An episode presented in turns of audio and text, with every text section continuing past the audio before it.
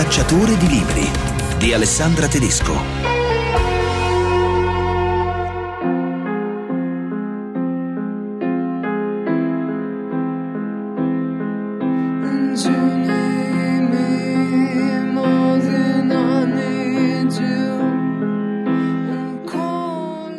Romanzo delicato e anche un po' malinconico, che parla di giovinezza, non dico perduta, eh, devo dire proprio mai vissuta in un certo senso, di maternità quasi negata, di amore senza limiti, un amore che supera qualunque paletto, che sfugge proprio alle definizioni e da qui arriva proprio il titolo di questo romanzo, Nessuna parola dice di noi, scritto da Gaia Manzini, pubblicato da Bompiani. La protagonista e voce narrante è una giovane donna, Ada, 26 anni, ha una figlia di 9 anni, Claudia, infatti lei era rimasta incinta giovanissima, aveva soli 17 anni e fa la copywriter. Questa donna si trova a vivere poi un amore molto molto particolare che travolge completamente la sua vita, mentre ha qualche rapporto problematico con la figlia, ma anche con la madre. Andiamo però per ordine. Gaia Manzini, partiamo appunto da Ada. Quali sono le sue caratteristiche fondamentali? Come hai voluto dipingere la tua protagonista? Allora, Ada è, è stata così pensata, eh, riflettendo molto su quelle che sono per me le difficoltà che ci sono nel diventare donna.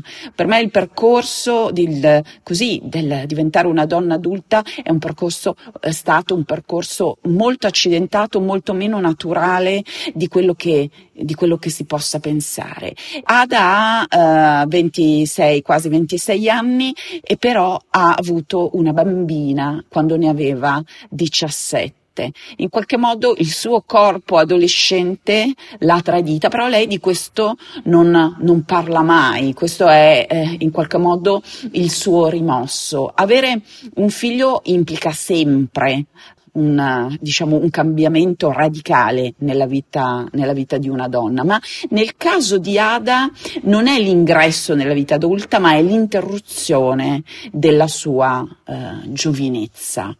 Dal momento in cui ha avuto Claudia, lei non ha più vissuto la sua giovinezza. Però ecco, io volevo descrivere non tanto questo, perché questo rimane nel passato di Ada e fa parte di quel suo muoversi insicura nel mondo, ma volevo raccontare il momento in cui questa giovinezza eh, le sembra sia ricominciata tutta in un colpo. E questo succede quando lei trova un lavoro, eh, diventa copywriter in un'agenzia di pubblicità, quindi eh, è costretta a venire a vivere a Milano perché vive con i suoi genitori, con sua figlia al lago, cambia contesto, cambia scenario e, eh, come dire, ricomincia a vivere, ma è come se ricominciasse da quella giovinezza interrotta e questo succede eh, sia perché scopre di avere dei talenti che pensava di non avere, sia perché incontra una persona veramente speciale. E questa persona veramente speciale è un giovane uomo, Alessio, gay dichiarato, di cui Ada si innamora perdutamente ed è qui proprio il senso del, del titolo, nessuna parola dice di noi, perché fra Ada e Alessio si viene a creare un rapporto veramente di amore profondissimo che, dicevamo prima, senza paletti, eh, che diciamo porta delle contraddizioni solo nel momento in cui vogliamo ingabbiarlo in una definizione, altrimenti è un amore veramente a 360 gradi. Che relazione vivono Ada e Alessio? Allora, eh, Alessio è un art director che lavora in questa agenzia e, e lui e Ada eh, vengono messi in coppia. Allora, c'è, eh, diciamo, alla base della loro relazione c'è chiaramente la modalità di lavoro. Loro fanno quelli che si chiamano i creativi pubblicitari.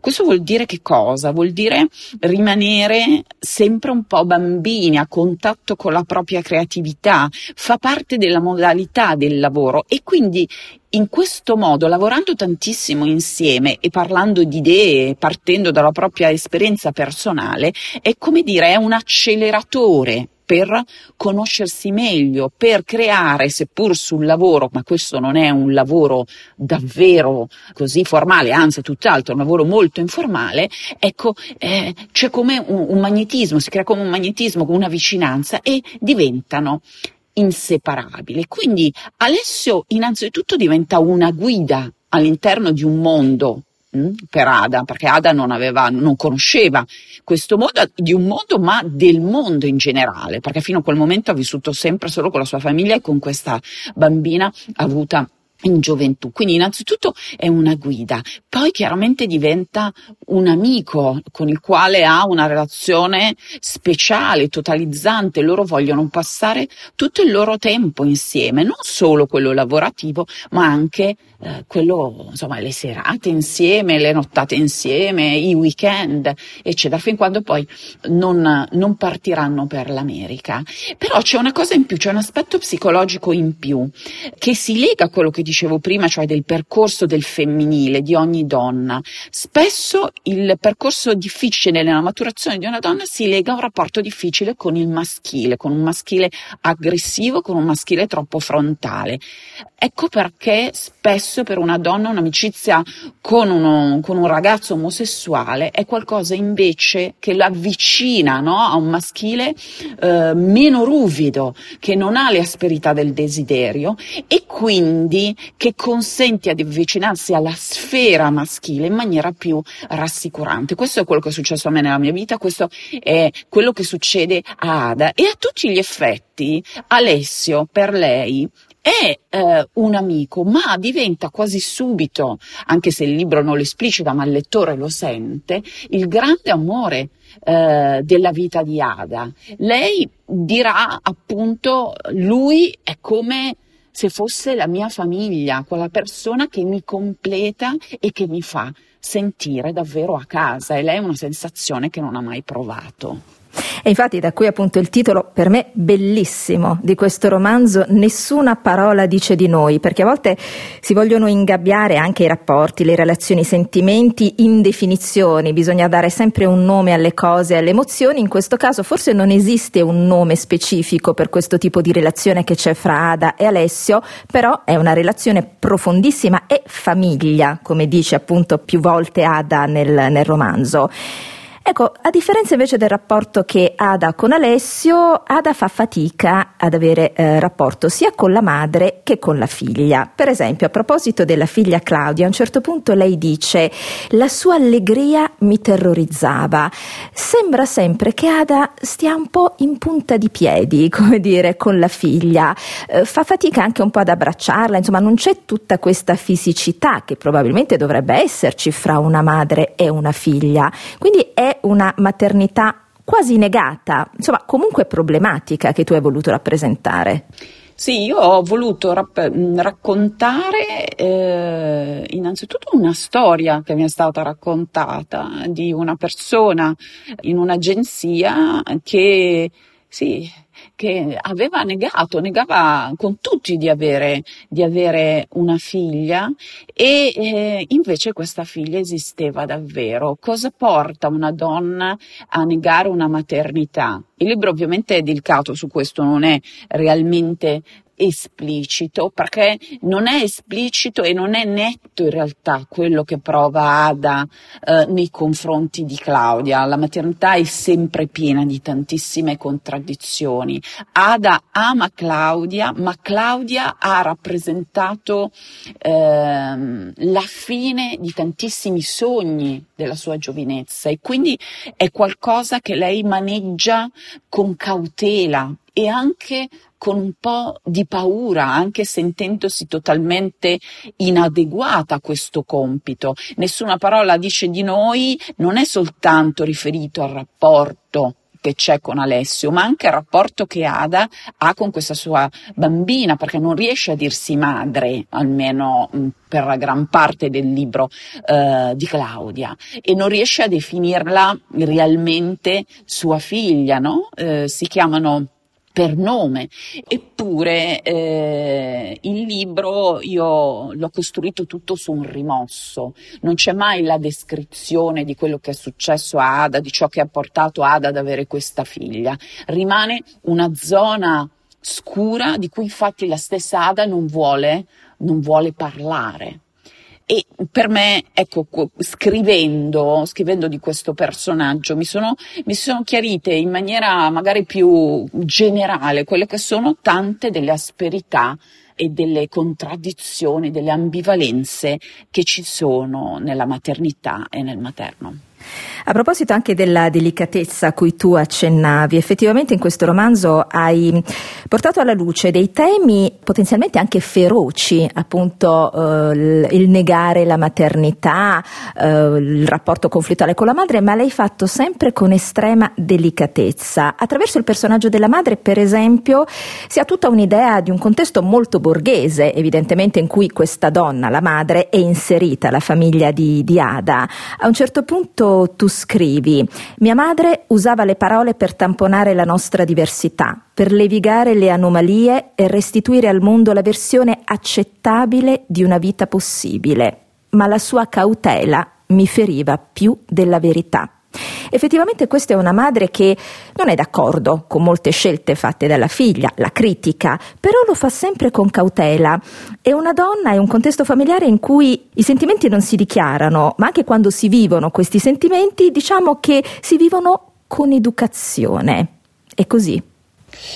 Sì, è così. Eh, devo dire, il personaggio della, della, madre di Ada è un personaggio che a me è piaciuto, è, mi è piaciuto molto scriverlo. È una donna durissima, è una donna che praticamente non ha fisicità, non ha prossimità con le persone che le sono accanto, è rimasta eh, sconvolta appunto da quei, perché c'è molto tabù intorno, ancora oggi eh, intorno alle maternità eh, in adolescenza, che in realtà non sono neanche così così rare. E poi soprattutto è una donna che è uguale alla montagna che lei ama, porta sempre, portava sempre la figlia in passeggiata, la svegliava alle 6, alle 5 del mattino per fare questa passeggiata, come se l'ascensione verso una vetta avesse eh, un che di educativo e anche, se vuoi, di metaforico. Quindi parla attraverso queste cose, parla attraverso questi gesti, ma non riesce mai a dire le cose esplicitamente, ma questo non lo riesce a fare neanche, neanche Ada.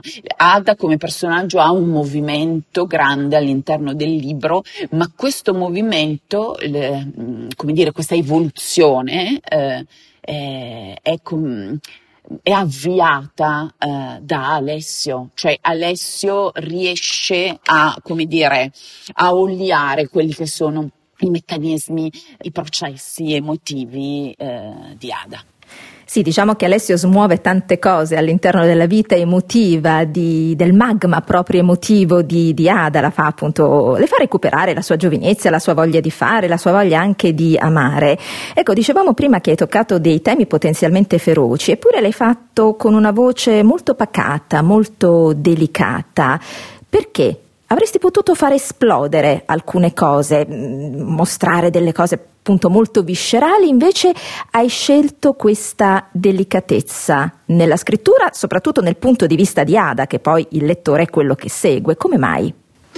Ma allora, perché è un po' il, diciamo, un, un, il mio sguardo letterario, nel senso trovo sempre che la frontalità, soprattutto sui temi così, i temi universali appunto della vita, eh, sia sempre un po' corriva, quindi mi piace invece essere tangente a determinati temi. E poi comunque questo libro è scritto scritto in prima persona. Questa è stata una scelta che è avvenuta da subito in maniera spontanea. Volevo scrivere un libro in uh, prima persona, volevo mimare la mia voce di quando avevo vent'anni, chiaramente, quindi sono stati tolti, eh, è stato un grandissimo lavoro di Lima perché sono stati tolti tutti tutti degli intellettualismi, tutte delle riflessioni, anche a volte psicologiche, che può avere una donna invece di 40 anni, cioè io.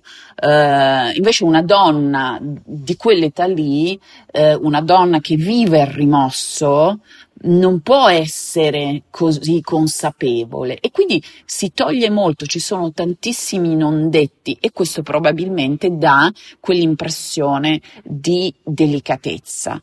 Eh, l'altro lavoro che è stato fatto, che ho fatto, diciamo, con una certa eh, impegno, è stato quello di rendere il più naturale possibile questa voce senza troppa artici- artificiosità delle scene e privile- privilegiando, scusate magari i tecnicismi, per esempio il passato prossimo che si avvicina molto a quello che può essere un parlato no? di Ada invece di un passato remoto che è il tempo classico della narrazione e quindi probabilmente tutti questi elementi insieme danno questo effetto, come dici tu, di, di delicatezza. Grazie a Gaia Manzini, ora in libreria con Nessuna parola dice di noi, pubblicato da Bompiani. Grazie Gaia. Grazie mille Alessandra. Una breve pausa e poi parleremo ancora di libri. Il cacciatore di libri. Jukebox letterario. Consigli per tutti i gusti. Torna in questa puntata, un po' a grande richiesta devo dire, un appuntamento periodico del cacciatore di libri, quello con il jukebox letterario, ossia consigli di lettura per tutti i gusti. Allora, se siete alla ricerca di un po' di evasione e di leggerezza, vi consiglio Un tè a Cheverton House di Alessia Gazzola, pubblicato da Garzanti. Allora, molti conoscono Alessia Gazzola per i libri con protagonista Alice Levi, prima specializzante e poi anatomopatologa, che ha dato vita anche alla serie tv della RAI L'Allieva.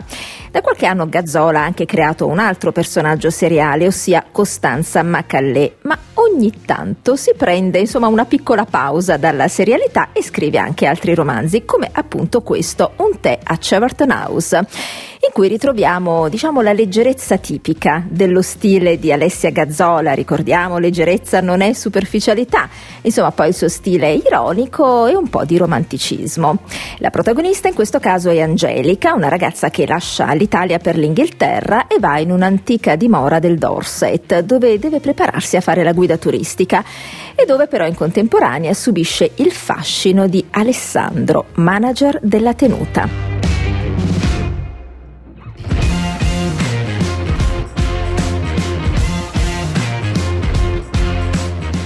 Commedia lieve è anche quella scritta da Andrea Vitali, Vivida Mon Amour, pubblicato da Einaudi. Un romanzo ambientato negli anni Ottanta in una cittadina sulle rive di un lago al confine con la Svizzera. Un aspirante medico condotto incontra ad una festa una ragazza e se ne innamora. Lei però sembra essere un tipo un po' complicato e diciamo che il corteggiamento per un ragazzo che si è appena laureato, insomma non ha molti soldi a disposizione, risulta un po' oneroso e anche frustrante. Il romanzo, ve lo ricordo, si intitola Vivida Mon Amour di Andrea Vitali, pubblicato da Einaudi.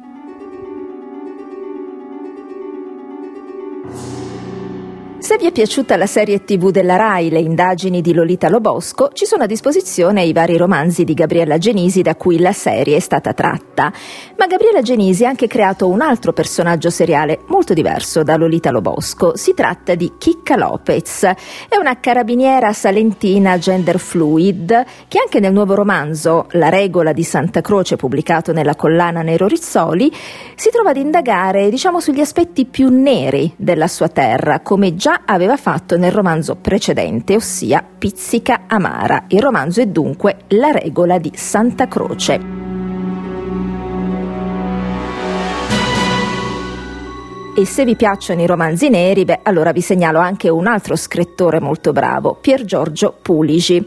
Aveva vinto il premio Scerbanenko, che è un po' il premio di riferimento in Italia per gialli, thriller e noir, con L'isola delle anime. Ora è in libreria con Un colpo al cuore, pubblicato da Rizzoli, sempre nella collana Nero Rizzoli. È la storia di un serial killer che vuole fare giustizia. Quando ci sono dei casi giudiziari un po' dubbi, in cui insomma pare che ad essere assolto sia stato un colpevole, lui che fa? Lui lo sequestra e chiede attraverso i social, diciamo al pubblico, di esprimersi e di votare in modo anonimo. Sarà dunque, definiamolo così, una sorta di televoto, insomma, a decretare le torture che questa persona deve subire e l'eventuale appunto uccisione del prigioniero. Ad indagare su questo caso insolito e molto molto inquietante ci sono sempre le ispettrici Mara Rice ed Eva Croce. Il romanzo, lo ricordo, è Un colpo al cuore, Pier Giorgio Puligi, Nero Rizzoli.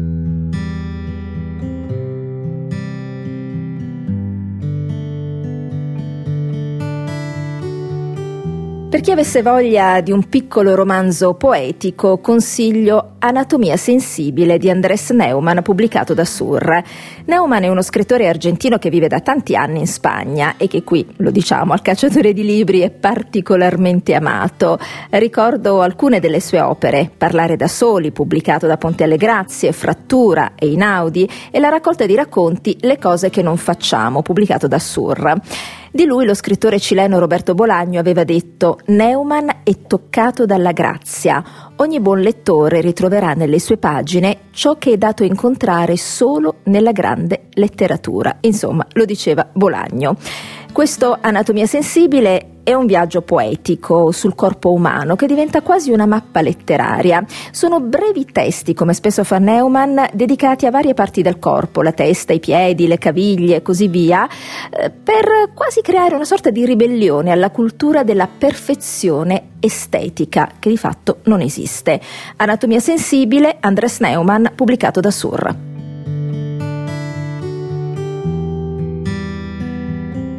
Per chi desidera una storia commovente, segnalo e consiglio Quando tornerò di Marco Balzano pubblicato da Inaudi. La storia di una donna che lascia la Romania, quindi marito e figli, per venire in Italia a fare la badante e cercare di assicurare una vita migliore alla sua famiglia. La storia è raccontata da tre punti di vista. Il figlio adolescente Manuel, legatissimo alla madre, che non comprende la sua scelta, si sente abbandonato e quindi si arrabbia con lei. Il punto di vista della sorella Angelica, apparentemente più serena, ma insomma che deve comunque sobbarcarsi il peso di prendersi cura della famiglia che è rimasta in Romania. E infine il punto di vista di Daniela, questa donna, la madre, divisa fra un lavoro che non aveva mai immaginato di fare, i sacrifici, il dolore della lontananza, ma anche la consapevolezza che i figli non hanno compreso la sua scelta. Se tra l'altro vi incuriosisce questo romanzo, trovate l'intervista a Marco Balsano su Quando tornerò in podcast su radio24.it cercando come sempre nella sezione programmi Il cacciatore di libri.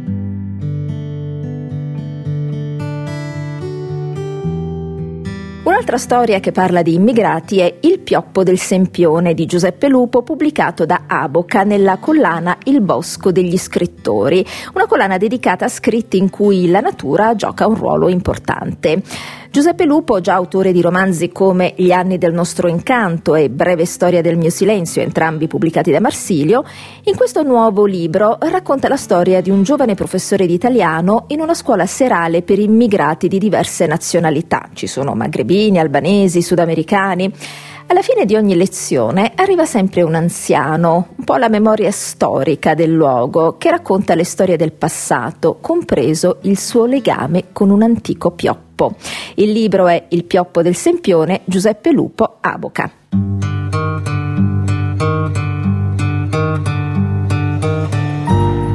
Per chi ama i romanzi che si intrecciano con la storia c'è Il pescatore di Lenin di Lorenzo Beccati pubblicato da Oligo.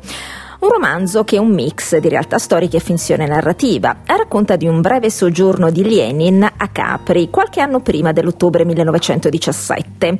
Il futuro capo dell'Unione Sovietica va in barca, passeggia nella famosa piazzetta, gioca a scacchi, vive un amore clandestino, va a cena sul panfilo degli industriali dell'acciaio Krupp.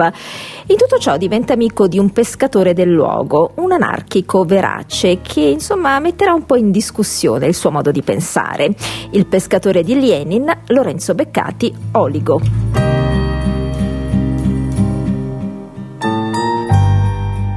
Per chi ama i saggi sulla letteratura, segnalo Leopardi moralista di Chiara Fenoglio pubblicato da Marsilio si ricostruisce la riflessione morale presente negli scritti di Leopardi, il suo progetto stilistico, che era anche un programma etico, perché per lui la parola era l'unico strumento per perfezionare un sistema filosofico, metafisico, politico che abbia il meno possibile di falso. Così scriveva. La morale leopardiana, insomma, eh, non contiene mai indicazioni di vita pratica, ma un punto di vista sulle cose e sul mondo. Per saperne di più bisogna leggere Leopardi moralista di Chiara Fenoglio.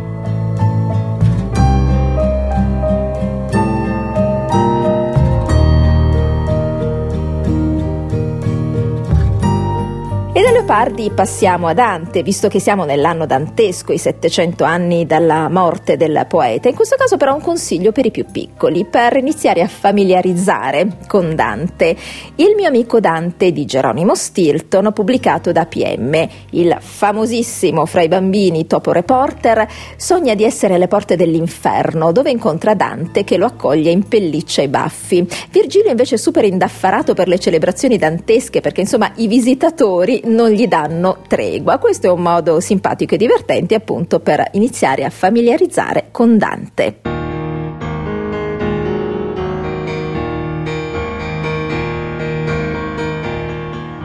E infine un romanzo per ragazzi, consigliatissimo. Alcuni lo hanno definito di sconvolgente bellezza.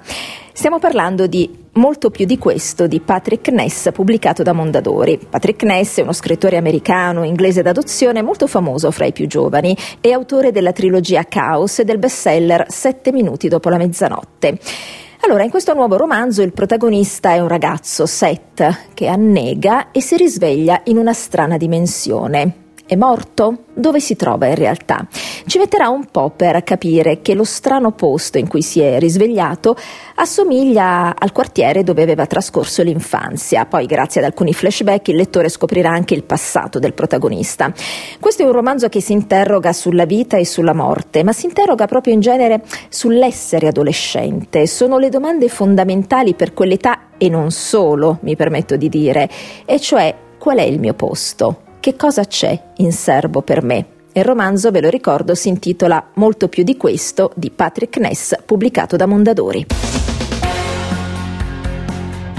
E anche per questa puntata del Cacciatore di Libri è tutto. Vi ricordo che insieme alle altre le trovate in podcast su radio24.it nella sezione Programmi Il Cacciatore di Libri.